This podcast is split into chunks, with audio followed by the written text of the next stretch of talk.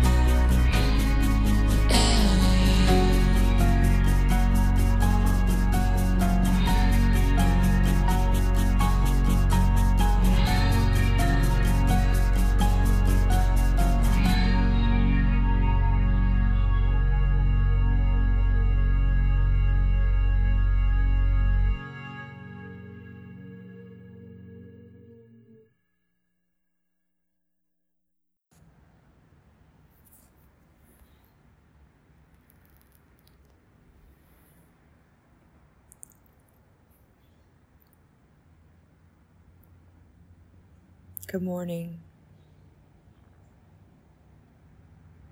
It is um, the last day to make a choice in our political construct for this season. It's November 3rd. It's birthing day for me, usually. I spend a lot of time in my body, in contemplation, having the echo of the birth experience, of bringing my legacy into this uh, arid existence, pulling them from our womb.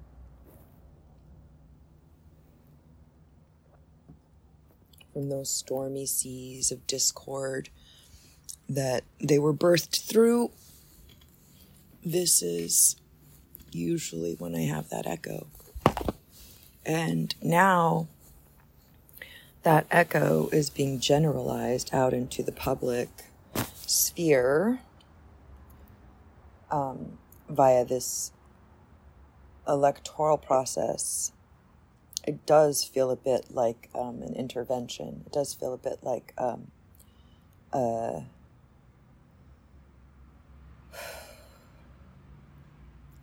I've lost the word for when they try to kickstart the birthing process. Induction. There we go. Induction. My birth was a bit of a fumbled induction. Not enough knowing about what my body needed to be supported. Truman appeared fine through the whole process. It's a bit tuckered out because it was long, over 30 hours of pushing to try to get him out before they finally just decided to cut me open and take him out. Um, he banged against the door so hard it swelled shut again. um,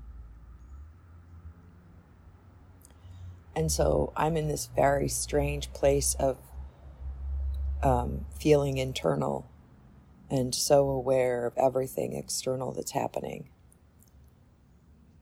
And I can't care about it. I couldn't possibly because I'm so in my own uh, process that that is the wave that I'm surfing. I fully expect our legacy to be birthed and vital because it is. I have 15 years of evidence to prove that that's the case. Um, I have a child that walks freely, prepares their own food very often, helps clean up after others, is kind and gracious, um, uh, looks after living beings and even inanimate objects. This person actually apologizes to inanimate objects if they fall over, uh, you know, get dropped, spill, whatever. Oh, sorry, sorry, cup, you fell down. Oh, oh, sorry, blanket. Here you go. Put you black, but put you back on the chair, blanket. Oops, sorry. This is a gracious being. This is a gracious being that's moving through our universe. Um, so, I do believe that grace is our legacy. We're so chock full of grace, it poured out through us and birthed a being that is grace incarnate. The ultimate in uh, forgiveness is that person. They have forgiven so much of humanity for the indiscretions lodged against them. They're my model for grace and forgiveness because they forgive everyone everything all the time. So many things that really don't warrant their forgiveness, and yet they graciously offer it. So, our children teach us way more than we teach them. That's the lesson. My child taught me that it was important to stick around, that it was important to keep breathing that it was important to have a few more laps. The process of carrying him into reality put a spark of life and survival into me because I had a legacy now. I didn't um, truthfully trust anyone else around me to watch over that child in the way that it, that it needed to be watched. And I don't know if that's because I needed better watching when I was growing up, and so I just knew kids need better watching than they get generally in our culture. But part of me feels like I just knew there wasn't really another human on earth other than his other, you know, founder, his the other half of his code, his father. Um, there wasn't really anyone here who could have possibly translated his experience to make to, to just to make the world be okay, an okay place for him and to make him feel okay with being in the world um, we've always included him. We've always carried him with us. We've taken him everywhere we've needed to go. Um, that has just been our way. And even when he was quite young, because I don't know if other people are aware of this, but when you have a kid like ours, very often you get um, oversight from the supervisory forces in our society. Um, you know, the point of the spear of the carceral system that is our society. Our society is built on incarceration and coercion, chiefly. That is the primary anchor of our society. Un- unfortunately, it's so sad that those are the anchors. You know, it- it's sad. It makes me deeply sad that our cultural community is based chiefly on the ideas of control and coercion and power dynamic. There is not a lot of reciprocity in our system. There is some transactional energy, but there is no reciprocity. There is no understanding of grace in offering from abundance to those that are experiencing lack.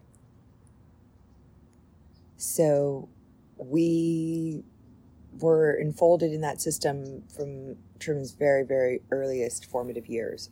We're talking age three, he was already getting different kinds of assessments and evaluations from people who had never met him, people who had never spent more than five minutes with him. And they were telling us all these things about our child in very powerful language. And even with the grounding and education that we had, um, the word autism was a boogeyman. It was an unfamiliar word that we were only exposed to via, you know, media representations that were deeply inaccurate and stereotypical and not really reflective of what autism is and can be and and should be, I guess, for lack of a better word. The models we had were ones of shame and hiding and desecration, injury, horror, um, an attempt at community that ended in um, the resigned allowance of the incarceration. You know, oh, it's so sad that they can't be out here with us. Oh, it's so sad. It's safer for them in there. Oh, it's so sad. I wish they could be out here with us, but they clearly can't be. They're so much happier locked up in their little padded cell, aren't they? They seem like they are. I don't really know what happy looks look, looks like for them, but I know I'm happier with them in there. So let's just leave them in there because for collective happiness, we're all happier if they're in there. And we can't really tell if they're happy or not. So we're just going to presume that they feel like us and that they're happier in there with us out here and them in there. And that's what we do to people that don't quite fit in to the expectations of society, who cannot comply, who cannot conform, who cannot produce, who cannot be, quote, productive members of society, whatever that means for the people that are adjudicating what our society needs, you know, what our society needs to produce and to generate. So I don't even know why I felt like I needed to talk about this, but it basically has to do with the frustration over. Um, they say a picture's worth a thousand words. Well, I need about 10,000 to try to fill in the blank on the image I can't seem to find from the internet. Normally, the, the internet's very helpful to me to find images. And in this case, there's a lot of words and language talking about what I want to describe and not very many effective images. Most of the images I'm finding are, again, antiquated, referencing um, antiquity. That, that's the best way to put it. They don't look like modern us. They don't look like how we do things now or what we would choose to do now. Even though I know we are, there are people that are choosing to do this, and then there are people who are um, engaging with their world in these ways. But I just haven't been able to find any photos of it. Why? Because you can't sell it really. It's not part of Amazon's suite of products available with two day shipping. Um, it's just, it's a societal thing that can't reasonably be marketed. They haven't found a way to market it because it's counter to the system, is the basic gist of it. So I'm speaking in generalities, but I'll try to get more specific so maybe people can like get on the same page with me, hopefully. I'm speaking about infant care. I'm speaking about the physical ways that we interact with babies, children, toddlers, and how we treat them when they do not have their own autonomy, sovereignty, mobility, versus how certain other cultures treat their developing humans. And I was just struck all of a sudden with the realization that we begin coaching our humans to be comfortable in various radii of um, incarceration, of supervisory incarceration, to be trapped in a small space that we've deemed as a safe, you know, accessible environment for them that is away and reserved from the broader activity of the world. They are not included. They are set aside. They are set apart. They are locked away and locked up. And that is chiefly how modern infant care is done in Western culture, in America, Canada, Europe, you know, by and large, from what I've seen from parenting advice and from products that are for sale for managing children in, in, in you know, keeping them safe and etc. They all look like tiny little cages. They look like dog crates, dog kennels. Um, they look like stuff that you put out to keep your puppies safe in the yard.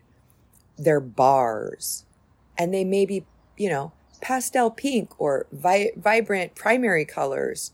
You know, they may be short and they might have wide gaps, but they're bars nonetheless. They're cages.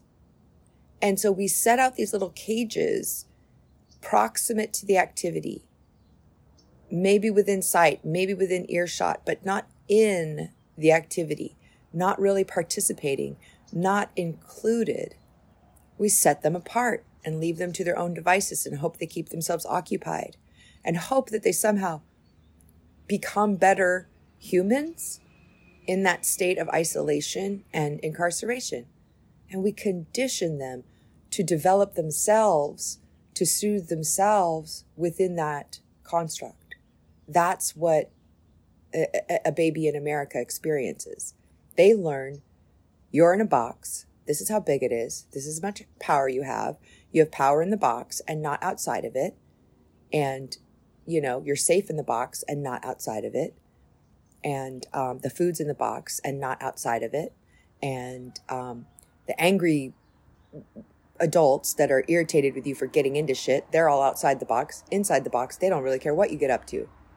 Right? Stay in the box, nobody watches you. Get out of the box, everybody watches you. Stay in the box, nobody notices you. Get out of the box, everyone cares exactly what you're doing all the time. That's the shift.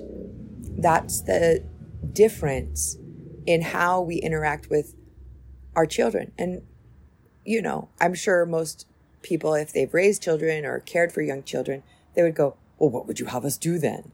Surely we cannot have them, you know, sticking forks into light sockets. Surely we cannot have them, you know, choking on small objects. Well, the answer is inclusion, darlings. Baby wearing, cradle boards, putting, put, excuse me, golly Moses. That word was important, I guess. Mm-hmm. cradle boards that hold the child in a safe way and yet within the activity. Right there, eye level with us, looking at what's going on, paying attention. The work still happens, the rest still happens, the food prep, the joking, the stories, the dancing, the music, you know, the harvesting, the gathering, the walking, the hunting, the sleeping. All of it is happening, and the child is there in all of it. They're not set in a box somewhere away from it. They're not hidden outside of the rest of society. All of society looks at the preciousness and the delicacy and the fragility of that child, and they're there with them in the activity. And their activities become more gracious and more soothing because all the spaces are built for the comfort of both the aged, the infirm, and the young. That's what it means to live in a community when you have grace for the variance and you're not isolated into little pockets built on function, built on capacity. Because the truth of it, the truth is none of us has all of our capacities all of the time and none of us functions optimally all of the time. So, I was looking for an image that would show the freedom of the usage of the cradle board. But people aren't taking pictures of that shit. They're just living their life. They're just being awesome and they don't feel the need to document it the way that Jeff Bezos does because they're not selling it. They're living it. They're not commodifying it. They're utilizing it. So they're buying it, they're building it, they're selling it to the people that want it and need it. They have their own internal economy to create these items and to support these systems, but it is not tapped in to the fucking algorithm on Amazon, on Google Images, on Wikipedia, on Pinterest, on any of the internet um, algorithmic information sorting options that I have to get a glimpse into the interiority of humanity, human life and, and human choices. It's just not there.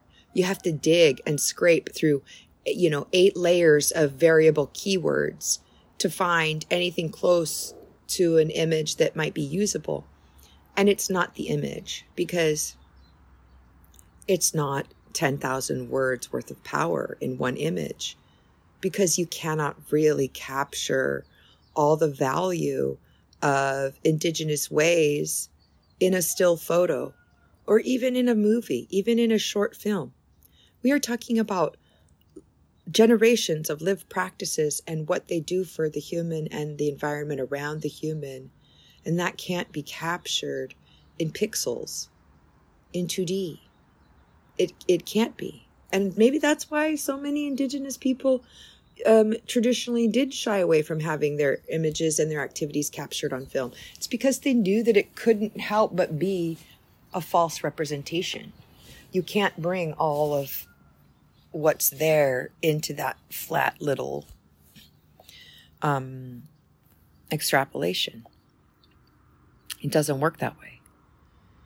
So, I don't know. I just, I guess the reason why I wanted to speak about this is because I want to remember and capture this realization that we are all coached, conditioned, programmed, trained to be comfortable and to thrive as much as we're able within a carceral system with you know while incarcerated coerced. That is what modern society has taught humans is um, survivable is what sur- survival is this safe incarceration. And so to get truly wild again and to break out of that incarceration, to be non compliant, to refuse to produce, there just is no healthy model for societal support for an individual who won't fit in with that model. And so it's all about the difference between a toddler in a, a playpen, you know, a barred walled box of various sh- size or shape, and a toddler that is tied lovingly and securely into a cradle board, worn on a loving member of their family or community, or placed safely in the direct location of the activity. And I mean, like within hand's reach, not, you know, at the other end of the room where they can't see or hear what's going on. They're in it, they're of it. They are learning from the very beginning. They're hearing the sounds so that if they're to, you know, crack open certain nuts, they will hear all the noises of like, oh, that's a ripe one, that's an unripe one.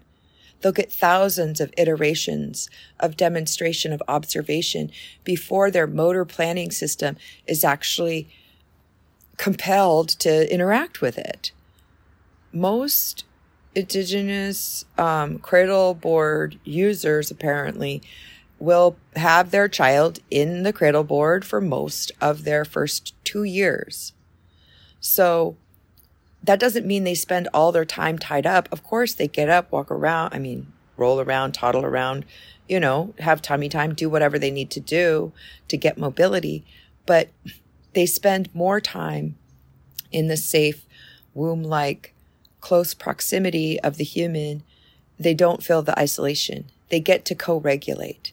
They get to feel the emotions and patterns of the people around them they get to maybe smell the foods before they have to put them into their mouth. So maybe they're less resistant to trying new foods because they've had at least a chance to sample them all from certain sensory pathways before they're confronted with, and now you have to put this in your mouth, right?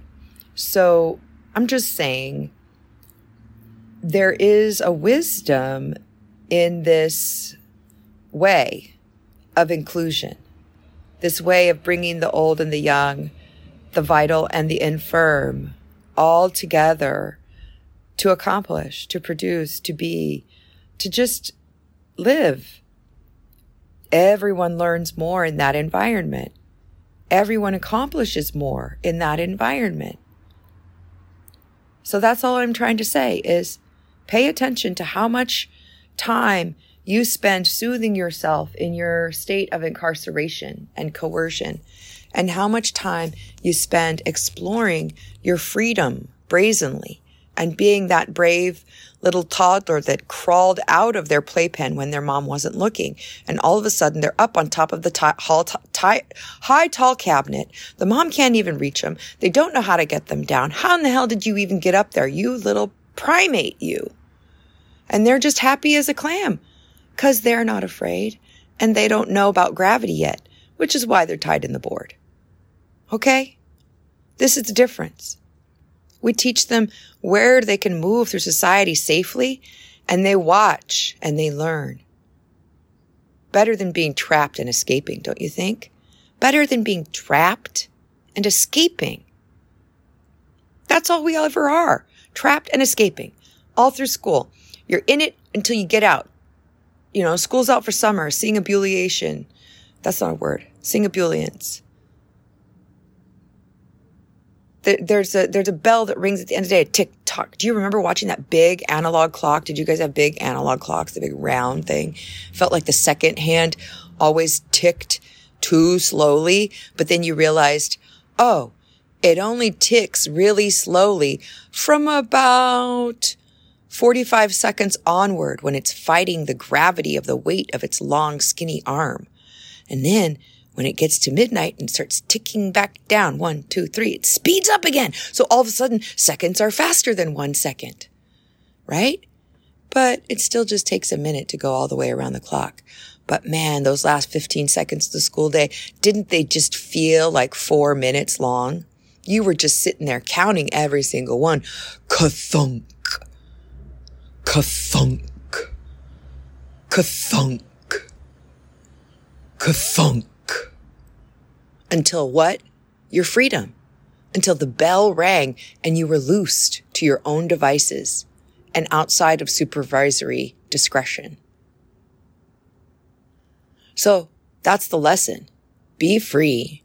See how much you're trapping other people with your supervision and your incarceration and realize that we are all training ourselves and our children to be comfortable and to thrive incarcerated.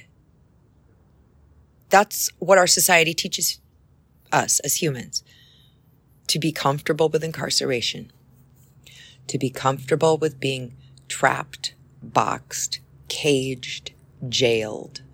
And maybe that's why we aren't so fussed about children in cages because we go, well, that's where they belong, right? We don't want them getting into stuff like America.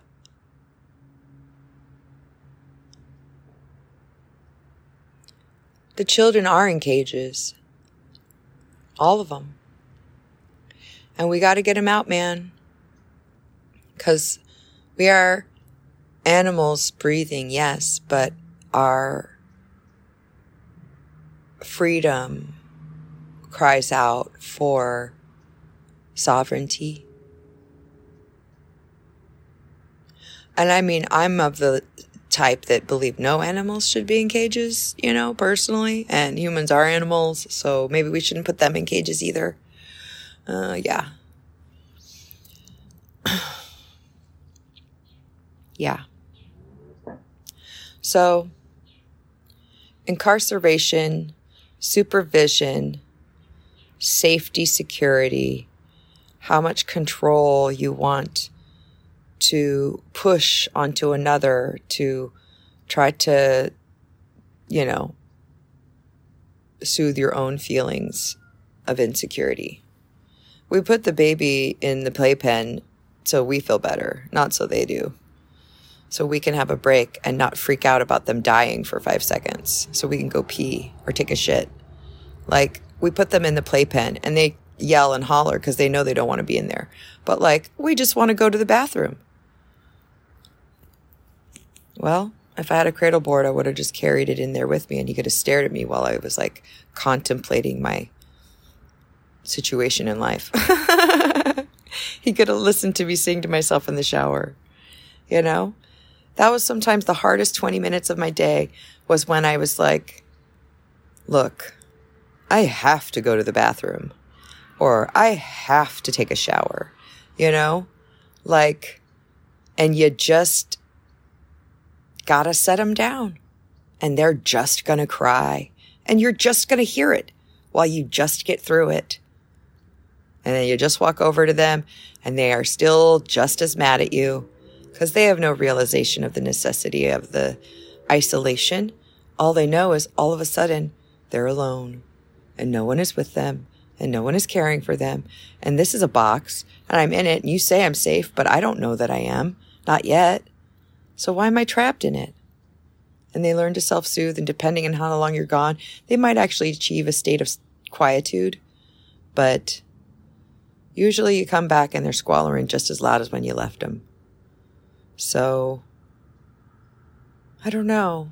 I don't really know what all of this means, except that I'm going to try to do a lot less supervision and incarceration of myself and others going forward as much as possible. I'm going to try to remind myself of my own comfort with incarceration, my own conditioning to be comfortable with incarceration, so that I can find the edges of my own box and learn where, when, and how it's safe to climb out. Um, that's really what I feel like this message was about. It wasn't so much about, oh my gosh, stop putting the babies in the boxes. It was more about realizing all the adults in America have been conditioned to be comfortable with varying degrees of incarceration. And I'm super not. So I'm learning to find and describe and define exactly the ways in which I and others are being coerced and incarcerated and supervised. Because at least if I know where the edges are, I can start pecking away at them. I can slap up a few posters and start digging a hole at a loose rock. I could be like Andy Dufresne. I can choose my night, choose my storm, choose my shoes, and crawl my ass out through a tunnel of shit to freedom and glory and ease and grace and community. Because you cannot build community when you're incarcerated. The pressure builds too much competition, and there's no grace in competition. There just isn't. That's why they give out good sportsmanship awards, you know? It's because you're expected to fight dirty, to fight hard, to fight like war when you're sporting, when you are in athletic competition. And so grace doesn't exist in a competitive environment. And so when someone, through Herculean divine interventive powers, brings a modicum of grace into that horror of competitive energy, well, it stands out. It gets noticed. It gets lauded and applauded. But the lauding and the applauding is almost another way to say, this is special, which means it's not going to be happening a lot around here.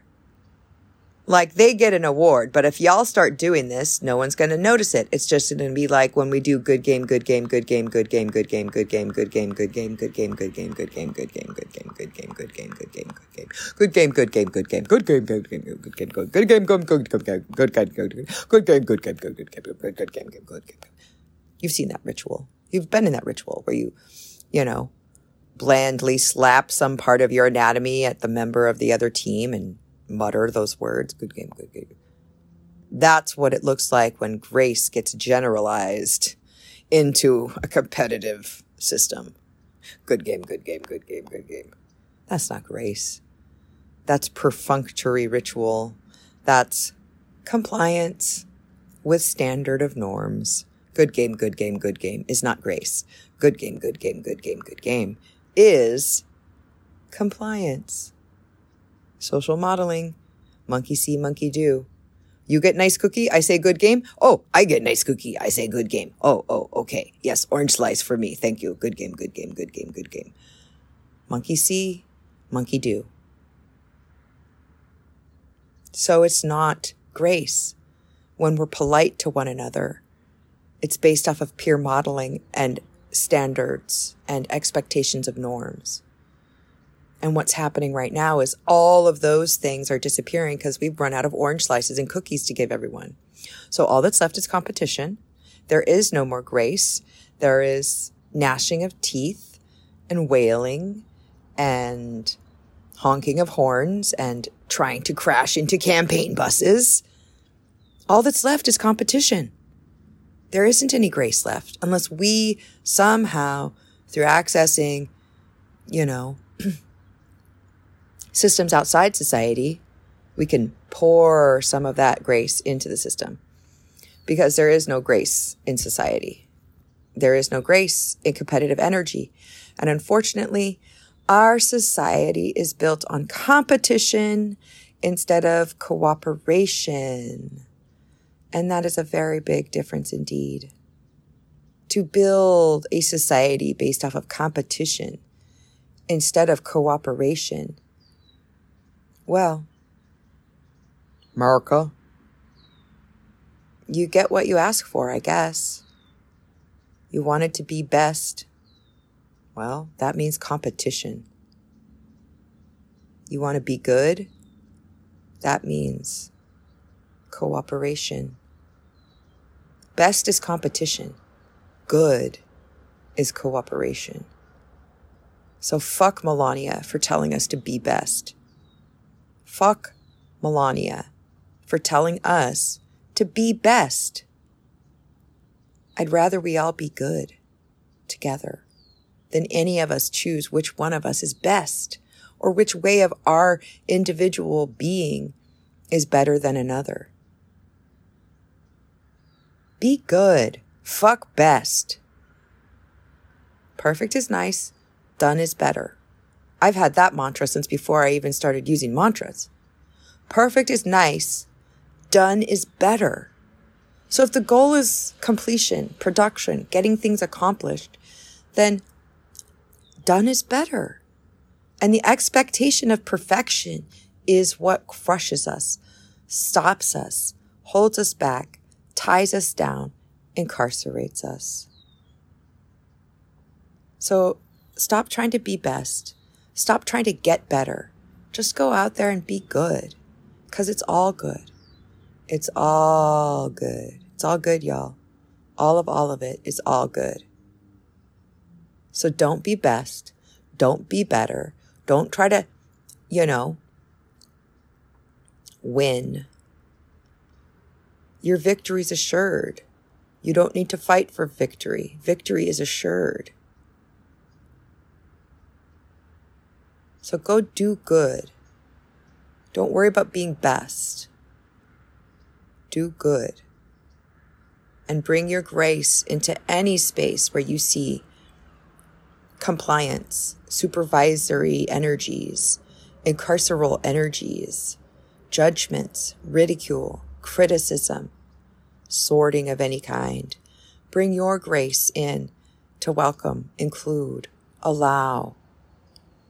Bring your grace into those areas where you know where the edges of the boxes are. Help unpack them, help knock them over, help squeeze through the cracks that you know are there. If you see someone in a box, show them that they're in the box. Don't push them out of it or take them out of it without knowing why they're in there, but show them and ask them, would you like to get out of the box? I think I know a helpful way. Maybe they'll help get themselves out of the box. But we're far too conditioned for comfort in, car- in our incarceration and to really be okay with someone coming in and just blowing up the box and dumping us out onto the floor. That's a bunch of squalling babies. That's a bunch of people who go, What is this? What is this? Where am I? That's the seven days war. That's all of us dumped out in the box, scattering out on the street, yelling at each other, fighting over juice boxes and Play Doh. Oh, Lordy. All I can say is I'm hopeful that um, the Americans that have the guns get shot and killed very, very, very quickly by all of the Americans who never had any guns before and don't know what to do with them. And they're too scared to use them. So they use them once to get themselves, you know, out of whatever situation they were in, you know, and then they just set the gun aside and put it away for a while where it's not needed. That's what I think would be great. That could be our seven days war. It's just a bunch of bumblefuck yahoos who think they're going to take over the world and realize, oh, I haven't spent any time training for this. I just listened to Joe Rogan talk about MMA. I didn't actually do any mixed martial arts. I just listened to all those co- commercials for, you know, ketone supplements. I didn't actually work on fasting and getting my body conditioned with eating my own uh, um, uh, self for fuel. I just listened to it. I'm really leaning on the fact that most of everybody who's into that shit is just another fucking lazy American who didn't do anything about it. They're just doing their programming, going to their job, filling out their t- time card, you know, going home. They're not really becoming revolutionaries. They're not really organizing into militias. I just don't believe that's true. I know too many Americans.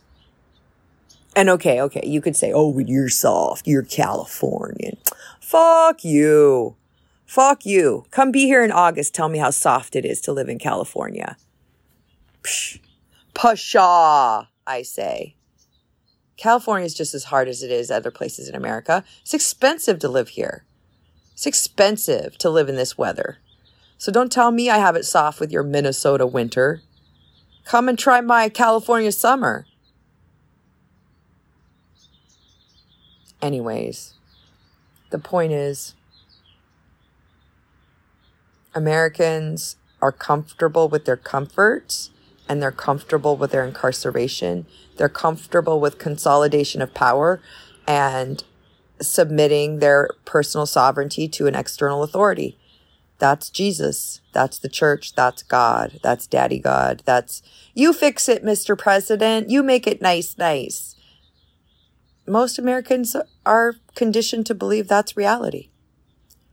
So I'm just going to rest in the awareness that most of everybody who's really, really fucking butthurt about this or upset will not have the capacity to do anything really truthfully destructive about it. They may squalor and cry, but they're in their boxes and they don't even know where the edge is. So I'm not worried. Some people are worried. I'm not. Because again, it's the seven days war. Like, how much can go bad in a week? Okay, okay, okay, okay. I know a lot, a lot could go bad. Like your life could end. Mine could. Anybody's could. Your life could end tomorrow or today or in the next moment from an aneurysm. That is not the point here. The point is seven days of war is better than seven months. Can we all agree on that? Let's agree. We've just lived through seven months of pandemic bullshit, and that feels like a pretty fucking long time, doesn't it? So what would you rather have? Would you rather have a week of shutdown while we retool and figure out what, you know, what's happening around here and then shut down the Discord and start our new country?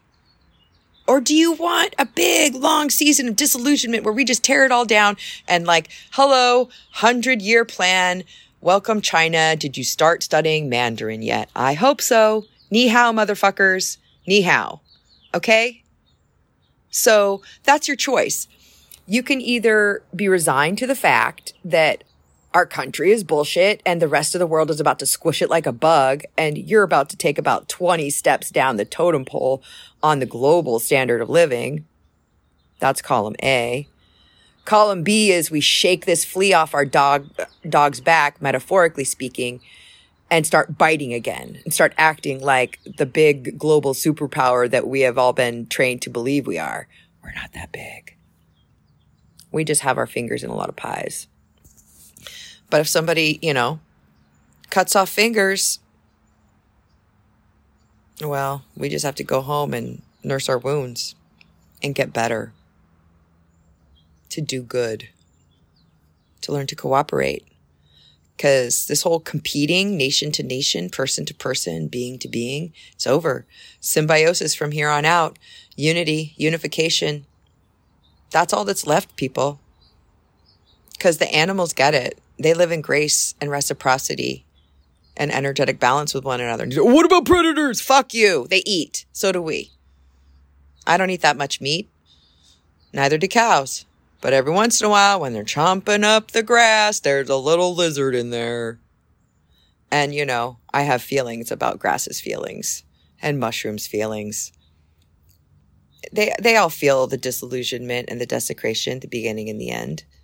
They feel their life force welling up and expressing outward, and they feel it withering away and dying. They, they feel that. They're aware of that. They're not machines, right? They just exist. And so they have their kind of consciousness and their kind of awareness for their existence. It's on their time scale, in their observational bubble, just as we all do. And there's nothing, quote, better or best about our perspective relative to, you know, the microbe or the mushroom or the mammal. We are mammal. So is seal society less evolved than coral? Is cedar society more evolved than silica, coal, carbon? These are all organizations. These are all energies that are aligned with rules and obligations and patterns. And we are in the same pattern with them. We try to break it, we try to deny it, and we call it something different than what it is. But the truth is, we are in symbiosis. And if you don't believe that, you just ask the average human walking down the street how scary they think coronavirus is. How terrified are they of that invisible microbe? How much have they changed their entire life pattern built totally on the understanding or their perceived understanding of what that being is in relationship to them? They're afraid of it to even meet it because they don't know yet what it will do with them. This isn't necessarily a bad thing. It's just an acknowledgement that the earth has power and it will squeeze us off if we don't learn to live graciously. Like everybody said, you're destroying the planet. Planet's gonna be fine, people. We will not be here. The planet, the sun, lots of other species that can live in weird environments that we can't. It's all going to keep going. It's going to be glorious. It's going to be rad, super after party. We are not invited to the after party when Gaia kicks us off the planet. We're not invited. But if we want to stay on the planet, we have to learn to live in the pattern of the planet. We have to live in relational grace and balance with everyone that indwells this radius, this circle, this space, this environment. And as we starting to like eject ourselves from this planet and encroach outside of our box and reach out into other areas, then we need to have that same energy of stewardship with our asteroids and other celestial bodies that we're trying to basically consume.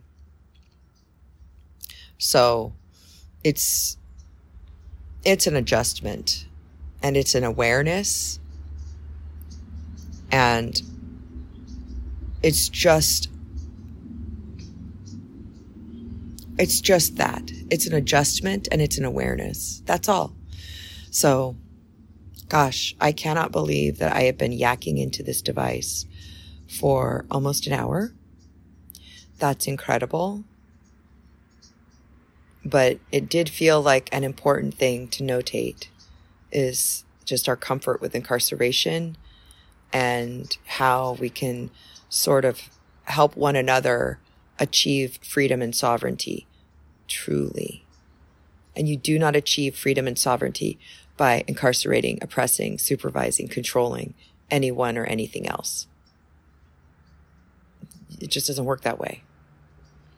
The jailer is is incarcerated along with the prisoner. They're both trapped there watching the box. Schrodinger's prisoner. The prisoner is only incarcerated if the jailer watches them. So the act of incarcerating and supervising traps both individuals within the radius of the box. So get out of the box. Burn the box. Move freely. Bear one another where you cannot bring yourself to go. You know, lean upon one another, sling each other over your shoulders, you know, be like Lazarus's friends, put, put them on a bed and carry them to their healing. But get out of the box. And if you are nervous about this particular season that we're in, just remember Americans are fucking lazy and their attention span is for shit. And even if they get super fucking pissed about something and go and yell, it'll probably be one and done. And then they'll all go hide in their box again. And the consolidated powers will negotiate and some sort of ease will creep back into our system and you'll be able to, you know, find new rules for your new boxes and get comfortable again. But we could escape the box and live in a new world too. Shh, don't tell anybody. Shh, don't tell anybody. We could also escape the box. Like leave it so far behind us in our rear view that we don't even remember what direction it was, right? We escape it and we just live free in everything that isn't the box. That's a lot of everything. That's a lot. So don't be scared. Breathe your peace. Be your peace. Be additional peace and grace for everyone around you and everything around you. There's going to be a crying out for grace and peace that will be needed. So store up some extra. It's like Sabbath manna collecting. You can ca- you can collect extra this time. You can gather extra because we know you're going to need it tomorrow because nothing is going to fall down. So glean now. Glean from the abundance. There's twice as much on the ground right now. So pick it up, stuff it in your pocket. You'll need trail mix for tomorrow. Stuff that manna in your pockets. Okay? It's your grace. Gather up as much grace as you possibly can for the express intent purpose to pour it out side of your radius, to offer it because you can get more grace where that came from. You know where you got it. You can go get it. There are creatures out there who don't even know where to get grace, not even the first time. So you keep extra on hand to pour on those poor, sad, you know, dehydrated humans that have no grace. Just sprinkle that shit. Sprinkle it like fertilizer. Pour it on everything. Okay? You go get yourself some grace and you pour it on everything else. That's how we get out of the box. That's how we live free. That's how we move forward. I think that's it. I'm gonna have to call it because I'm sore and I've been sitting too still because talking and recording. And that's a long time to do those things. But who knows? Maybe it was important. I'll play it back and listen and realize what I said because for my type of verbal processing, sometimes I don't even know what I think until I hear it coming back into my own ears. Like I speak it and then I realize it. That's a weird feeling to speak something and then realize that you actually believe it. That's how my verbal processing works. My verbal processing works so fast that the auditory processing takes a while to catch up and go, Oh yeah, you totally believe that, dude. Whoa. And then you blow your own mind. It happens a lot. So yeah, I'm going to play this back and blow my own mind.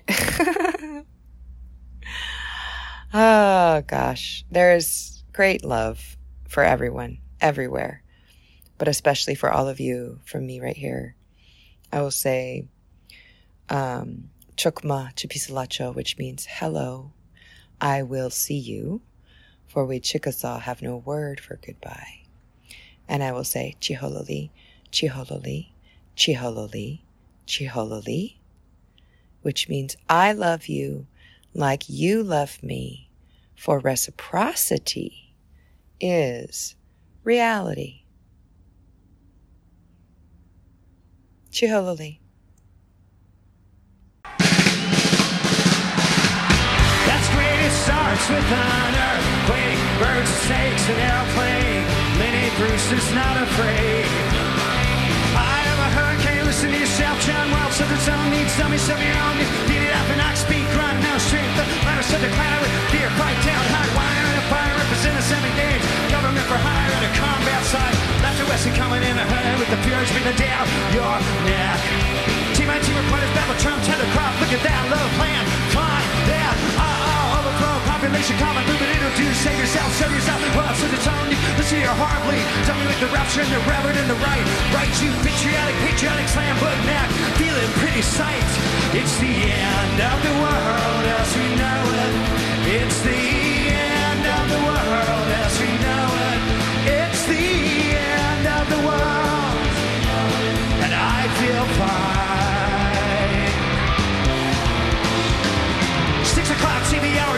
Foreign town, slash a burn, return, listen to yourself turn Like an in uniform, a button, burn, a flood, light. Everybody wrestling, out of mother centering. Light a candle, light up on a step down, step down. Watch your heel cross, cross, uh-oh. This means no beer calendar. Renegades, steer clear, tournament, tournament, tournament of lies. Offer me solutions, offer me alternatives, and I decline.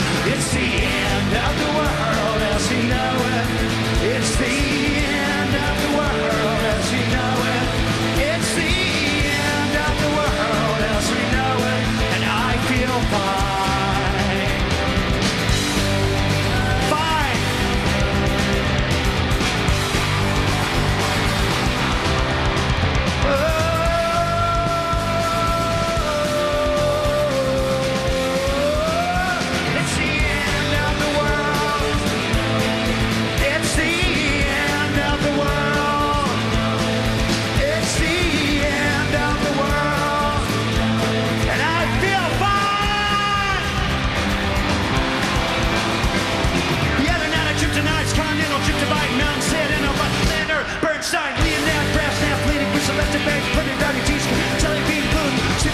Patriotic, Slam, Book, Now, right?